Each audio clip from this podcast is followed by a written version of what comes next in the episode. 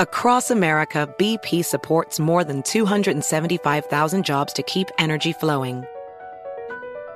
Jobs like building grid scale solar energy in Ohio and producing gas with fewer operational emissions in Texas. It's and, not or. See what doing both means for energy nationwide at bp.com slash investing in America.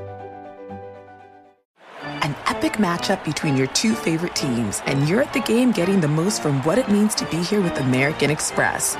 You breeze through the card member entrance, stop by the lounge. Now it's almost tip off, and everyone's already on their feet. This is gonna be good.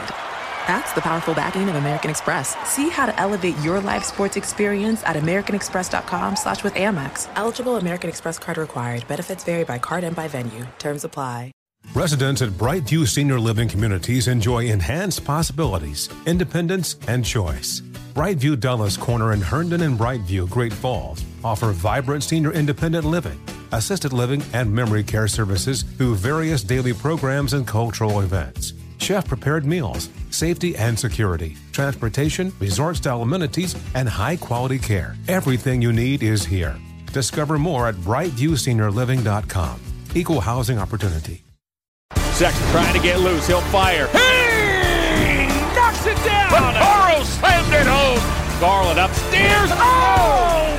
Sexton inside. Oh! A thunderous dunk. And Allen blocked the shot at the rim. Welcome to the Chase Down Podcast, part of the Cavs Media family. I'm your host, Justin Rowan. The Cleveland Cavaliers are 8 and 2 since Evan Mobley has returned to the lineup.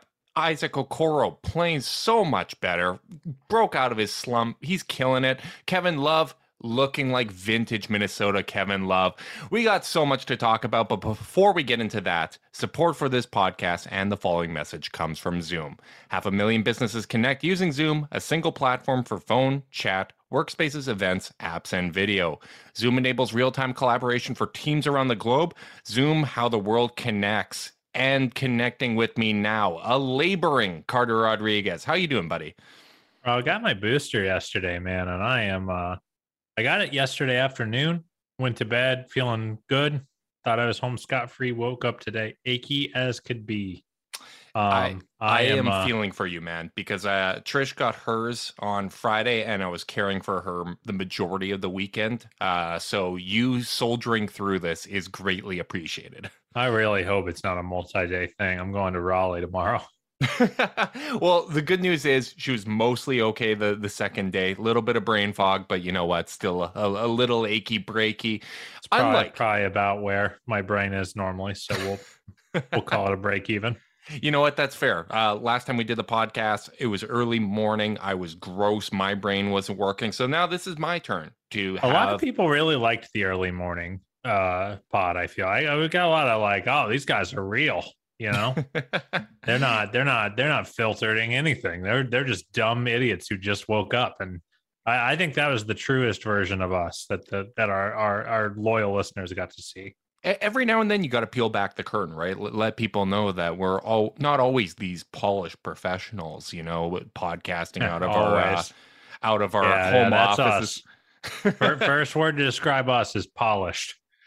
You know what, Carter? Though it was a really great sports weekend for me. I'm feeling great. Congratulations, uh, I, buddy. I I had Monday off, so I got to witness three Cavs wins over the weekend, as well as my third championship as a fan. Once again, a player named Kyrie sealing a championship for a team that I care about. So that that one was of the wildest of interceptions you'll ever see. Oh, a, a, three tip, a three tip interception in overtime. A, a diving scoop into the air uh, to to push the ball back into the waiting hands of the defender to seal the championship win in overtime. I'll tell you Thank what. you, Cincinnati uh, Bengals, for cutting Winston Rose. Uh, he he spent uh, the last year and a half there after winning the Grey Cup in 2019. Came back for the championship run and uh, scooped it back up in the air for Kyrie Wilson to uh, pick it off. And I won't and lie to you, I don't know how the scoring works. It was very overwhelming. I, I, I try. I watched to be a good friend but I, there were a few times where I was I was very I, I forgot about the no fourth down thing. It's, I was like, what are they doing? it's it's a game changer. There there was some questionable decision making in there, but you know what? We're not here talking about the Winnipeg Blue Bombers. No one cares about the Winnipeg Blue Bombers. What they care about is the Cleveland Cavaliers earning a tiebreaker over the Miami Heat. Um, I, I, said it on the last podcast. Because we're in a world where that matters, which Abs- is crazy. It, it really does matter. Like I, when, when you look at the the situation this season, uh, the, the Cavs are going to be fighting for home court. Um, the, it's a really tight race in the Eastern Conference, and I said it before uh, during the last podcast, and I said it before the game as well. I felt like that was going to be a tougher game than a lot of people were giving it credit for. Uh, Miami had beat Milwaukee with their big three, first loss of the season for Milwaukee, with all three of those guys in the lineup. Um, and the other factor, too, uh, which I didn't mention on the podcast, is Erik Spoelstra getting a second look at this Cleveland Cavaliers team. Like you still had a lot of veterans on Miami. Uh, they, they obviously remember how the last game went, and you could tell they were doing things to try to anticipate what the Cavs are doing. They were playing more physical. There's almost a little bit of 2015 Cavs Warriors in the way that uh, they were bumping Garland on, on every screen and, and, trying to wear the Cavs down physically. And I, I thought the Cavs did a really good job overall responding to that intensity. Yeah, I thought it was a fun game. Like, you know, just from the perspective of it kind of wasn't that well played by the Cavs. Mm-hmm. You know, like I don't think that, you know, this one's going in there, you know, going uh five of sixteen from the field is going into Darius's, you know, personal favorites he's ever played. Uh Lauri had a really rough game from the field. Uh, again, just just kind of just okay. I thought Jarrett Allen had a good game, but you know, only got six shots up, which I you know we always say is kind of a precursor or an indicator for how good the offense is humming based on how much yeah, how in the action he is. So his six attempts while, you know, efficient went six of six and then five of five from the line. Like, you know, one of those games for him. And then Evan Mobley looked like a real rookie out there. Mm-hmm. I think, a bad game. Um, one of his very rare bad games. And yet they won anyway and they yep. won relatively decisively because of the way that this team can win can kill you in 10 different ways yeah, and, and, you didn't mention it, but Cedi Osman having a rough first shift and not getting beyond six minutes, right? Uh, Lamar Stevens stepped up in a, a, way that was meaningful. Isaac Okoro, as I mentioned, having yet another great game. Uh, I think we should give him a shout out here over, over this winning streak. He's averaging 15.8 points, shooting 46.7% from three on four attempts a night. Um, I mean, obviously, you don't expect him to do that because if he does that the rest of the season and, and shoots 47% from three, um, we are going to have to shift our expectations once again. But I think this is another yeah, example. I would say I would. We would categorize that one as unlikely. we would also categorize that as bananas. Uh, I, you know what? This entire season has been a fever dream, and even me, even crazy me, doesn't want, is not allowing myself to believe that that's possible. But I, I think it is an example, though, of what we've seen throughout this development period for the Cavs, which is hardworking players that are bought in, that are sacrificing, given enough time and given enough reps, are going to become more comfortable. They're going to figure out exactly what they do well, how they can complement the rest of the roster. And I think a lot of credit needs to go to Okoro, like recognizing, okay, I'm going to create opportunities for myself in transition. Now that uh, we're a little healthier, I'm going to cut. Uh, they're they're cheating. They're playing a big ball denial defense uh, in Miami. I'm going to cut off ball. I'm, I'm going to try to be active and create things in those ways. Obviously, the three point shooting helps, but I, I, like his overall game. I, I like what he's been bringing to the table lately. Yeah, I mean it's it's hard not to be thrilled with it, you know, especially given how dire the start of the season was. I think yep. there was a lot of legitimate concerns. You know, it looked like a guy who was, and, and this happens, by the way. You know, like I, we we like to mostly talk about fun stuff on this podcast, but there are rookies who have pretty good rookie years, and you know, okay, you know, some warts, and then those warts actually get exacerbated yeah. going into year two, and they stopped being useful. You know, like and like there was, you know, if you were an angsty lad, as I can be at times, you know, you can start. Oh no, is is you know, is he is he is has the offense re- really regressed? Is he just hurt? I don't know. And you needed to see a three game stretch where he scores 16, 20, and 18 uh, efficiently while putting up threes and keeping the defense honest. Yeah. You needed to see it. Um, I think he, it's really, really important for his own confidence yes. too. Like you could tell it, it was getting to him a little bit. Yeah, I would say so. So like you want to see the, these guys kind of battle through their problems. And we talked about this, and a few people uh, outside of us have talked about it. How you know one of the advantages to how thin the Cavs are on the wing right now is JB doesn't really have a lot of options. Like mm-hmm. You know, like he can't just bench Isaac till he feels safe with him again. Like Isaac has to play through this stuff, and to some extent, like I think that's a good thing, especially given the fact that it hasn't killed the team. So like you're looking at what is happening. They're surviving with him out there when he was not playing well. Yeah. And now that he is playing well, it, you know the results are kind of self-evident. He's they're they're knocking the crap out of everybody. Yeah. I think my daughter just flung open my door. Hi, Millie. Millie making a podcast appearance. You love to see it. Hopefully, she, she doesn't charge for that. Did you see? Uh, did you see how uh, the pace at which that door just flew open? That, this girl is, is, a future lineman. I'll tell you what. it reminds move, me she, of that. She uh, can push the pile. It reminds me of that news video at the, the start of the pandemic where uh, the kids broke in to the office while the guy oh, was yeah, on the yeah, middle yeah. of a call. So um, good. But yeah, uh, yeah, I don't know, man. Like it just feels like the, the like the fact that they've survived when he was not playing well. It, like it just feels like they have so much margin for error, which is crazy because there's nothing I would say about this team the last couple years where I felt like they had no margin for error. Yeah, I, I agree, and uh, I I would anticipate as he gets more comfortable and as this season continues to progress and these guys grow and, learn how to play with one another, we'll see more wrinkles. I, I thought actually a, a, really smart one uh, was brought up on, on today's Dunker Spot podcast with Nekias Duncan and uh, Steve Jones Jr. If you guys don't listen to that podcast, man, it is so good. Absolutely. And they started off today's podcast talking about the Cavs, talking about just everything that they like about them, which is basically how well, a lot of the stuff we've been talking about, like that this does seem like sustainable success, that these pieces work together so well. The, the defense has been great. You're seeing some innovation and creativity from JB Bickerstaff on both ends of the floor.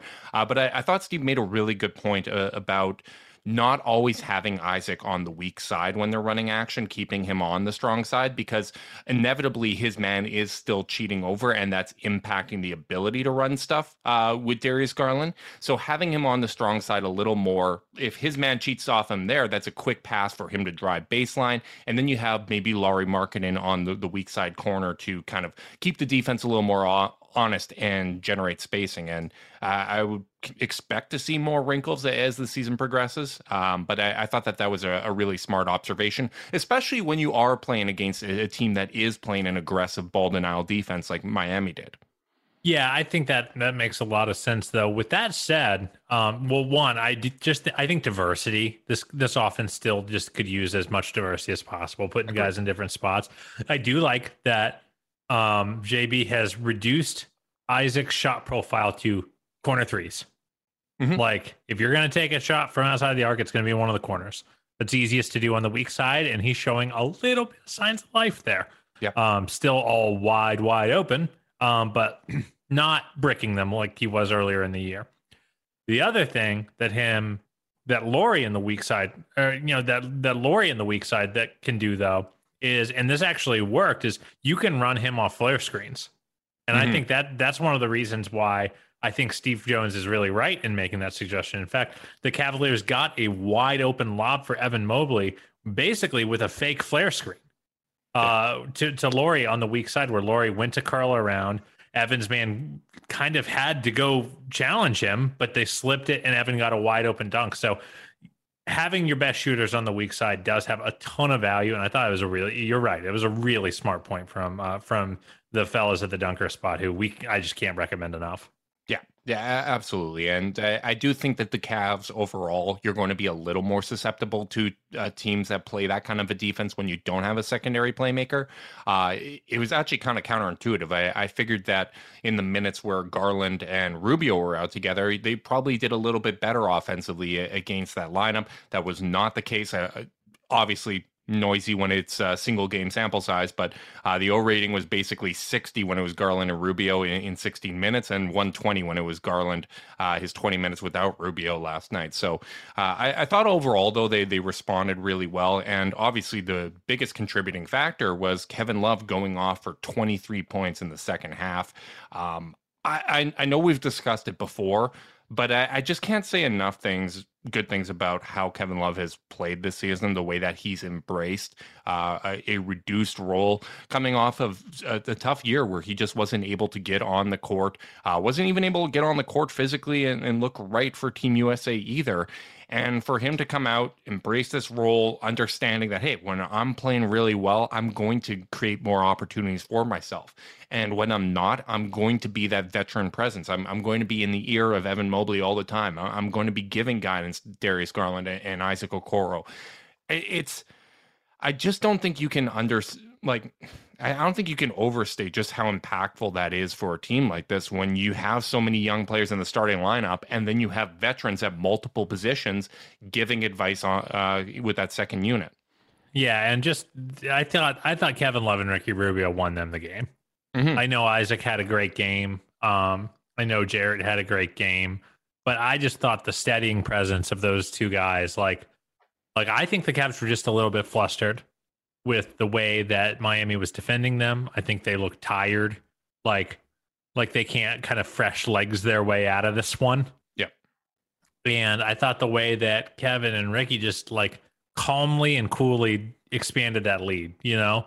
And obviously, you know, no 20 point quarter or whatever the hell he had, which was bananas, is going to be quiet, but it was very methodical. Yeah. Um, and I think that's the biggest difference with that the Cavs have compared to any of these other teams. You know, they have guys like Jordan Clarkson who are like the microwaves, the individual guys that kind of like can get buckets and bursts.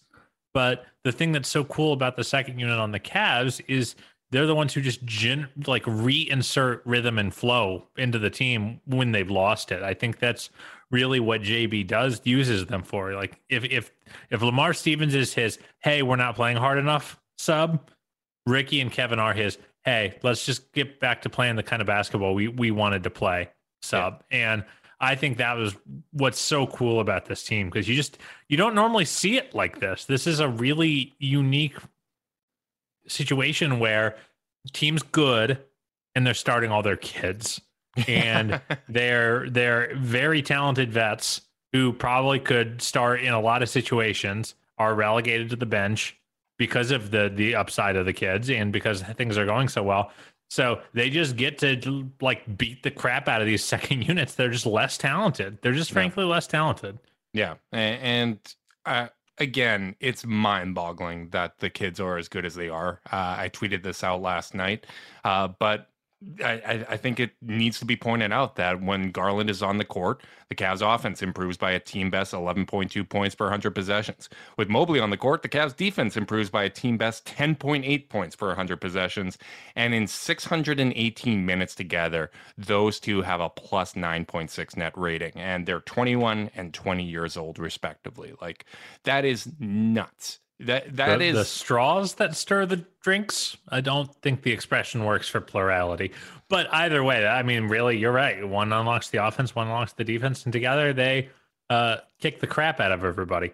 Yeah, um, and and, and, and, and you have Jarrett Allen, who I, I mean, I, I think it's really important that like he's making such a contribution offensively, and uh, that gets a lot of credit. I think he's playing really good defense. He's but... the ultimate glue guy, you know. Like he is the one who like who fills all the gaps for them on, on both sides of the ball, cleans up so many plays. I mean, you know what's so fun about? I've noticed this with the guards lately that they actually don't even care about over penetrating and putting up a bad shot if they've gotten the big to come contest them. Yeah. Because they just know Jarrett and Evan are going to clean it up. Yep. Like they're like it. Uh, it's not quite Kobe assists, but it is uh, pretty much that. Like they're like, yeah, I'm probably not gonna make this, but they have no one to get the board, and and it's it uh, it's a strategy that really pays dividends for them.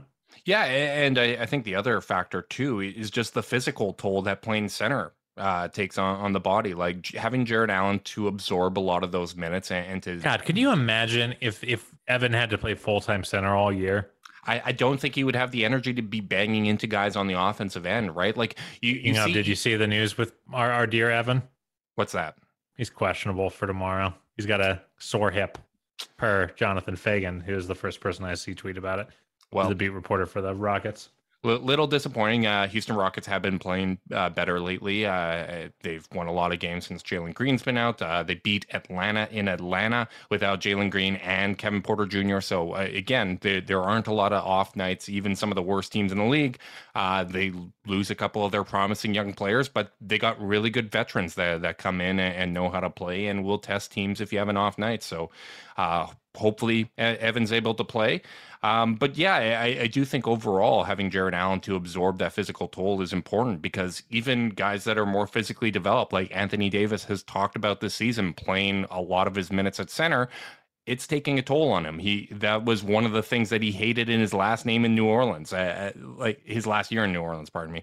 Um, like that kind of stuff really, really matters. And, I think that's one of the things that makes this pairing so promising. You would expect both of them to add some functional strength as they continue to get older. Um, but I, I, do think having Jarrett Allen to do that, it is part of what makes that pairing so alluring uh, as you look at the future. Yeah. And especially like, I mean, have you noticed Jarrett's much better as a post defender than he used to be? Yeah. That used to kind of be the the rap on him is okay, he can block some shots. Okay, he's a pretty good help defender but like he'll people who are strong can put him into the under the basket. Yep. And we haven't seen him against an Embiid yet. Um, we have seen him against Jokic, who I, I think he did pretty good against. You know, obviously Jokic is insane, so it's mm-hmm. like, you know, Jokic puts Rudy Gobert into the basket, and he's like one of the best post defenders in basketball. Um, there are you know there are people who are just unguardable, but like for the most part, like guys like Vucevic, I was like, yeah, go ahead and post him. I don't care. It's it's a lot of fun to see.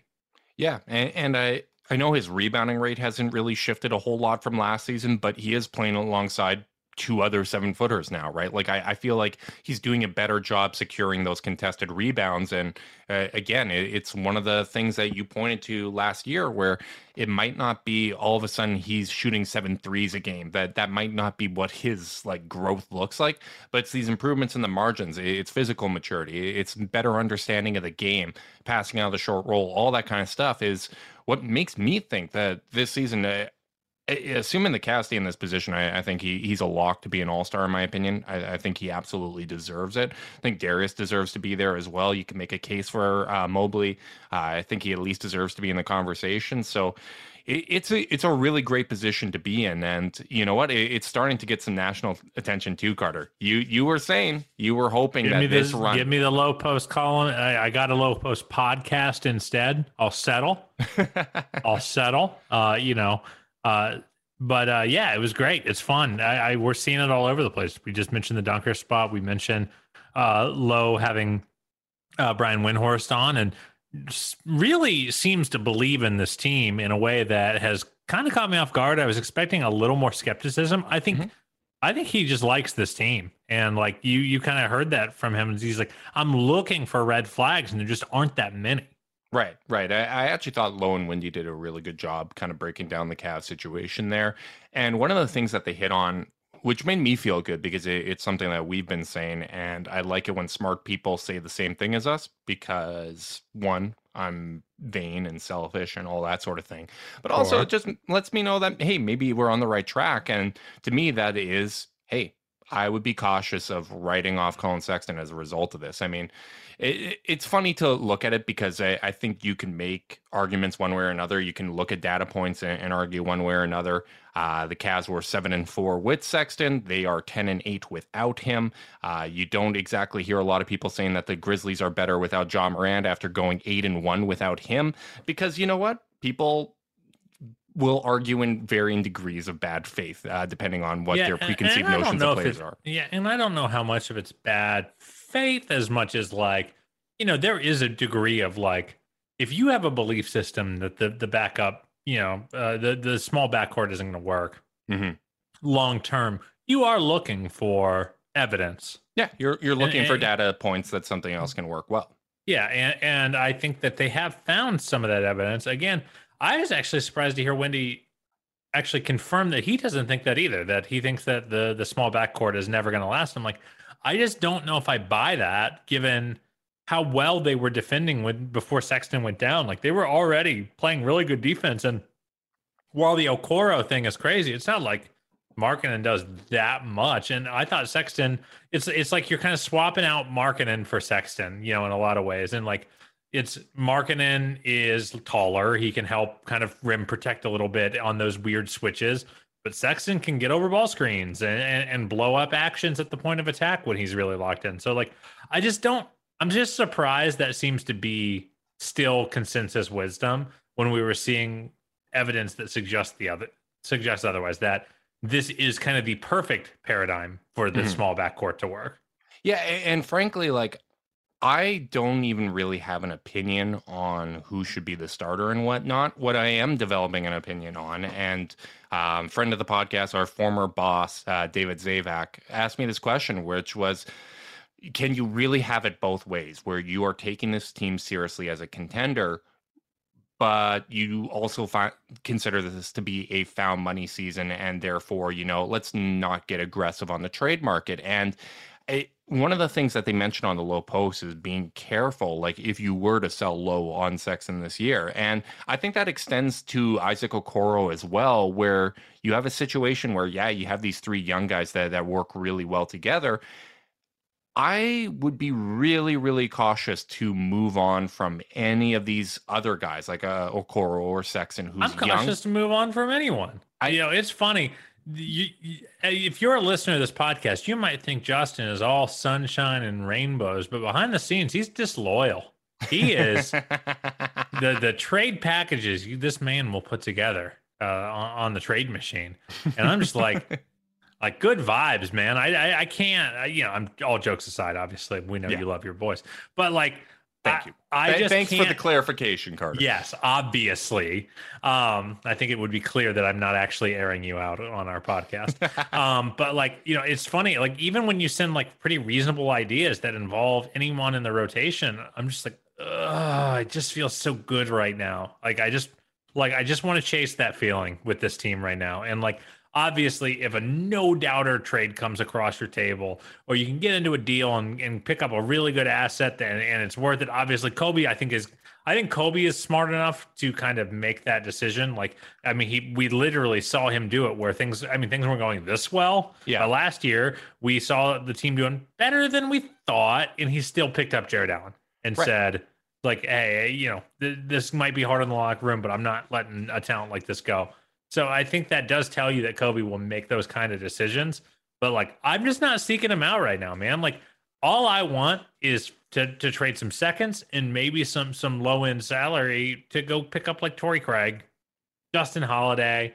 You know, like some. I want the night. I want the Cavs to feel good enough about their ninth man to stop playing an eight man rotation and yeah. no more. Yeah, and David, when he mentioned that to me, basically saying, "Can you have it both ways?"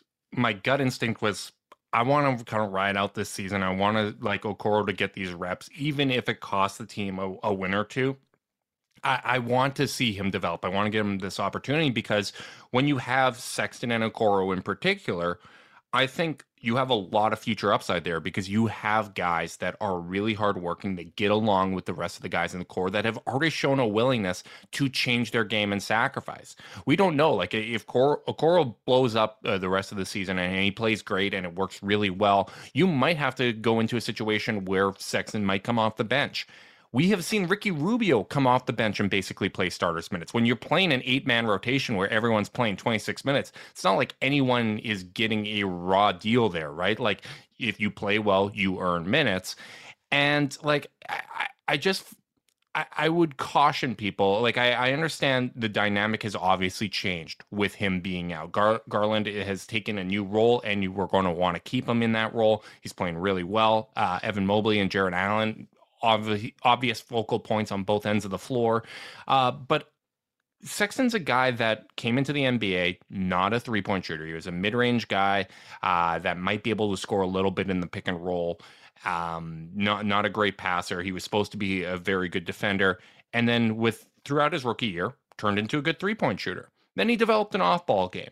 Then he developed his passing. Right, like he, and then this season he was playing good defense, playing even more off ball, like really sacrificing in a lot of ways. I really want to see what this team looks like with all of their young guys next year because I, I, I just at the very least, I like I, I, think you have to be aggressive in looking to see what options are available in the market because you don't want to miss an opportunity But the way I feel like when it comes to the Cavs, let's say top eight, so Rubio, Love, uh, and Cedi making up the the rest of the top eight this year, as well as Collin Sexton. I would really put a premium on the chemistry that the Cavs have right now. Like I, I, yep. I wouldn't, I wouldn't swap like dollar for dollar. This seems like a fair trade. I think it would need to be something that's really in their favor to move on from someone within there because I do think that there's a real value to this. Um, part of the Cavs social team here, um, Madison Curley uh, shared a video yesterday of Love during a break in action, talking to Evan Mobley, like instructing him. And she pointed out, like, Mobley has credited Love as being that number one vet for him that's always been in his ear, that's giving him a lot of support, a lot of feedback.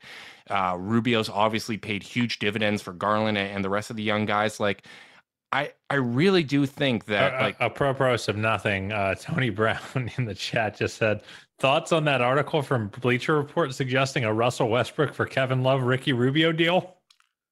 No, no, no, no. I can't think of a more disruptive player. Uh, I, that, that, would not uh, that would not be the most attractive thing in the world. So, like, I in general, uh, I, I I read it just to get a reaction out of you. I'm sorry. And, and you know what? Uh, the the viewers on YouTube will get to enjoy that reaction. But I, I'm mostly with you. Like, I, I think if you can add to the rotation a little bit, because let's look at the reality of the situation a lot of guys are, are testing positive for COVID right now. You are going to miss guys. You want to reduce the the load on uh, the bodies.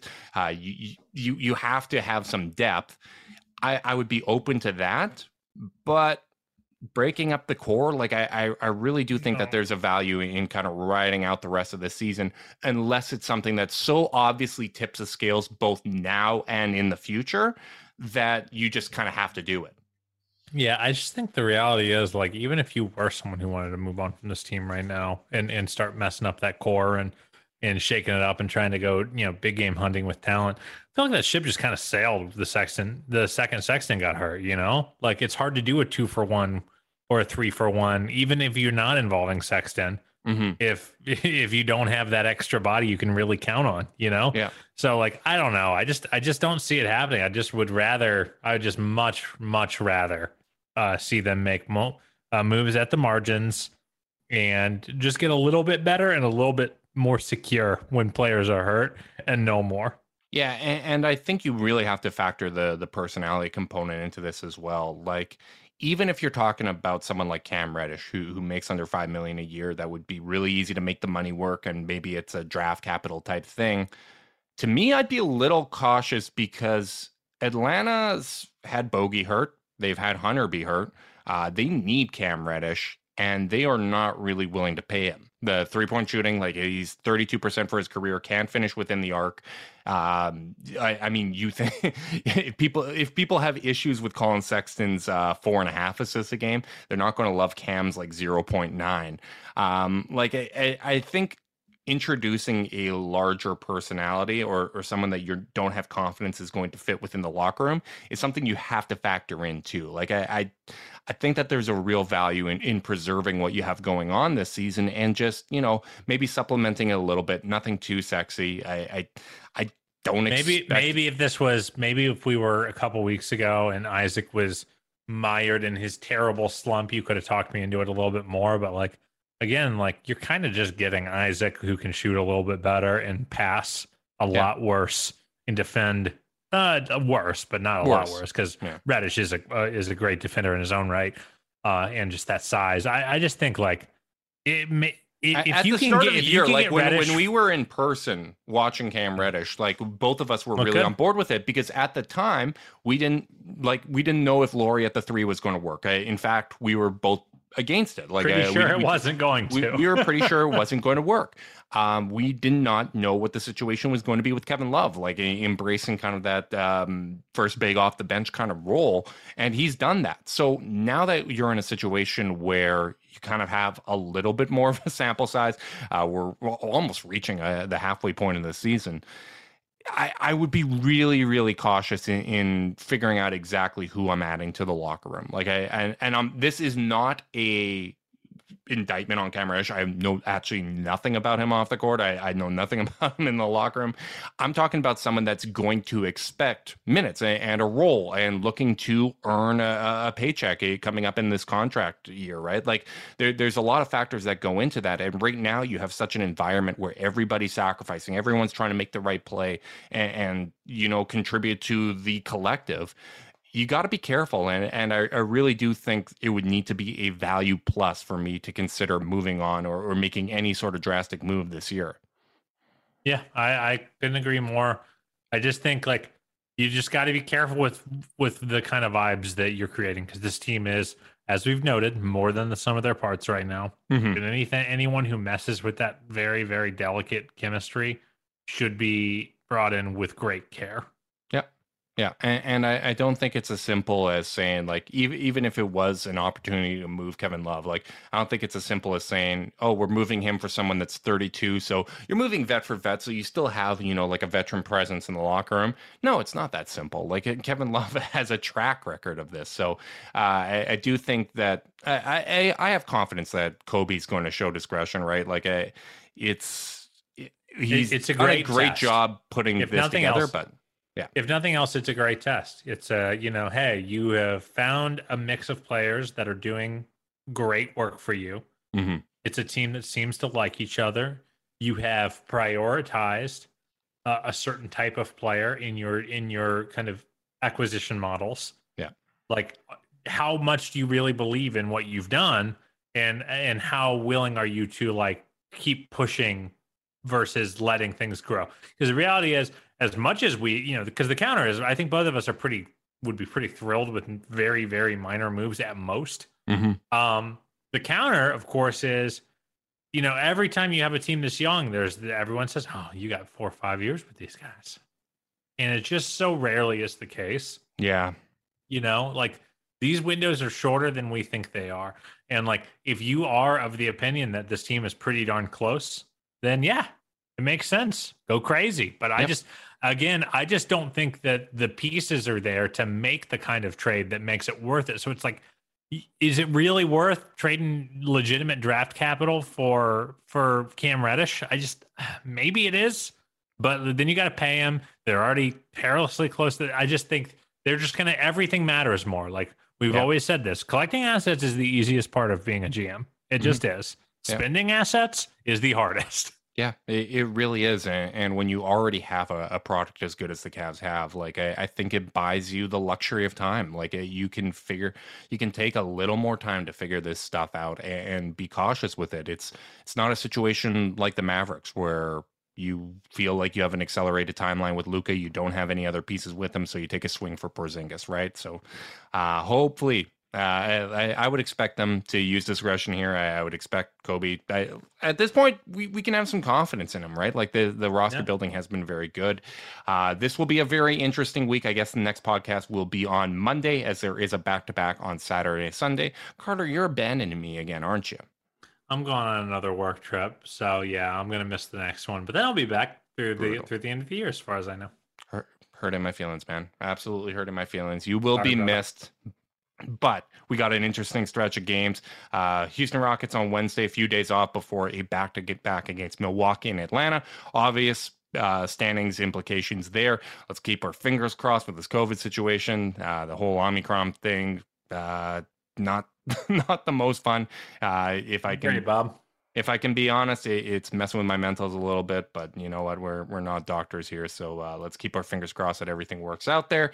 Uh, so thank you to everyone that's tuning in on YouTube. Uh, make sure you like and subscribe. Click that notification bell so you know when we're going live. If you're listening via on on podcast, you can support us by leaving a rating, leave a review, subscribe, unsubscribe, resubscribe, and help cook those books.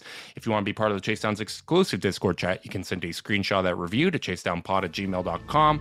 However you choose to support us, we really do appreciate it. Make sure you guys are staying safe out there, and until next time, go.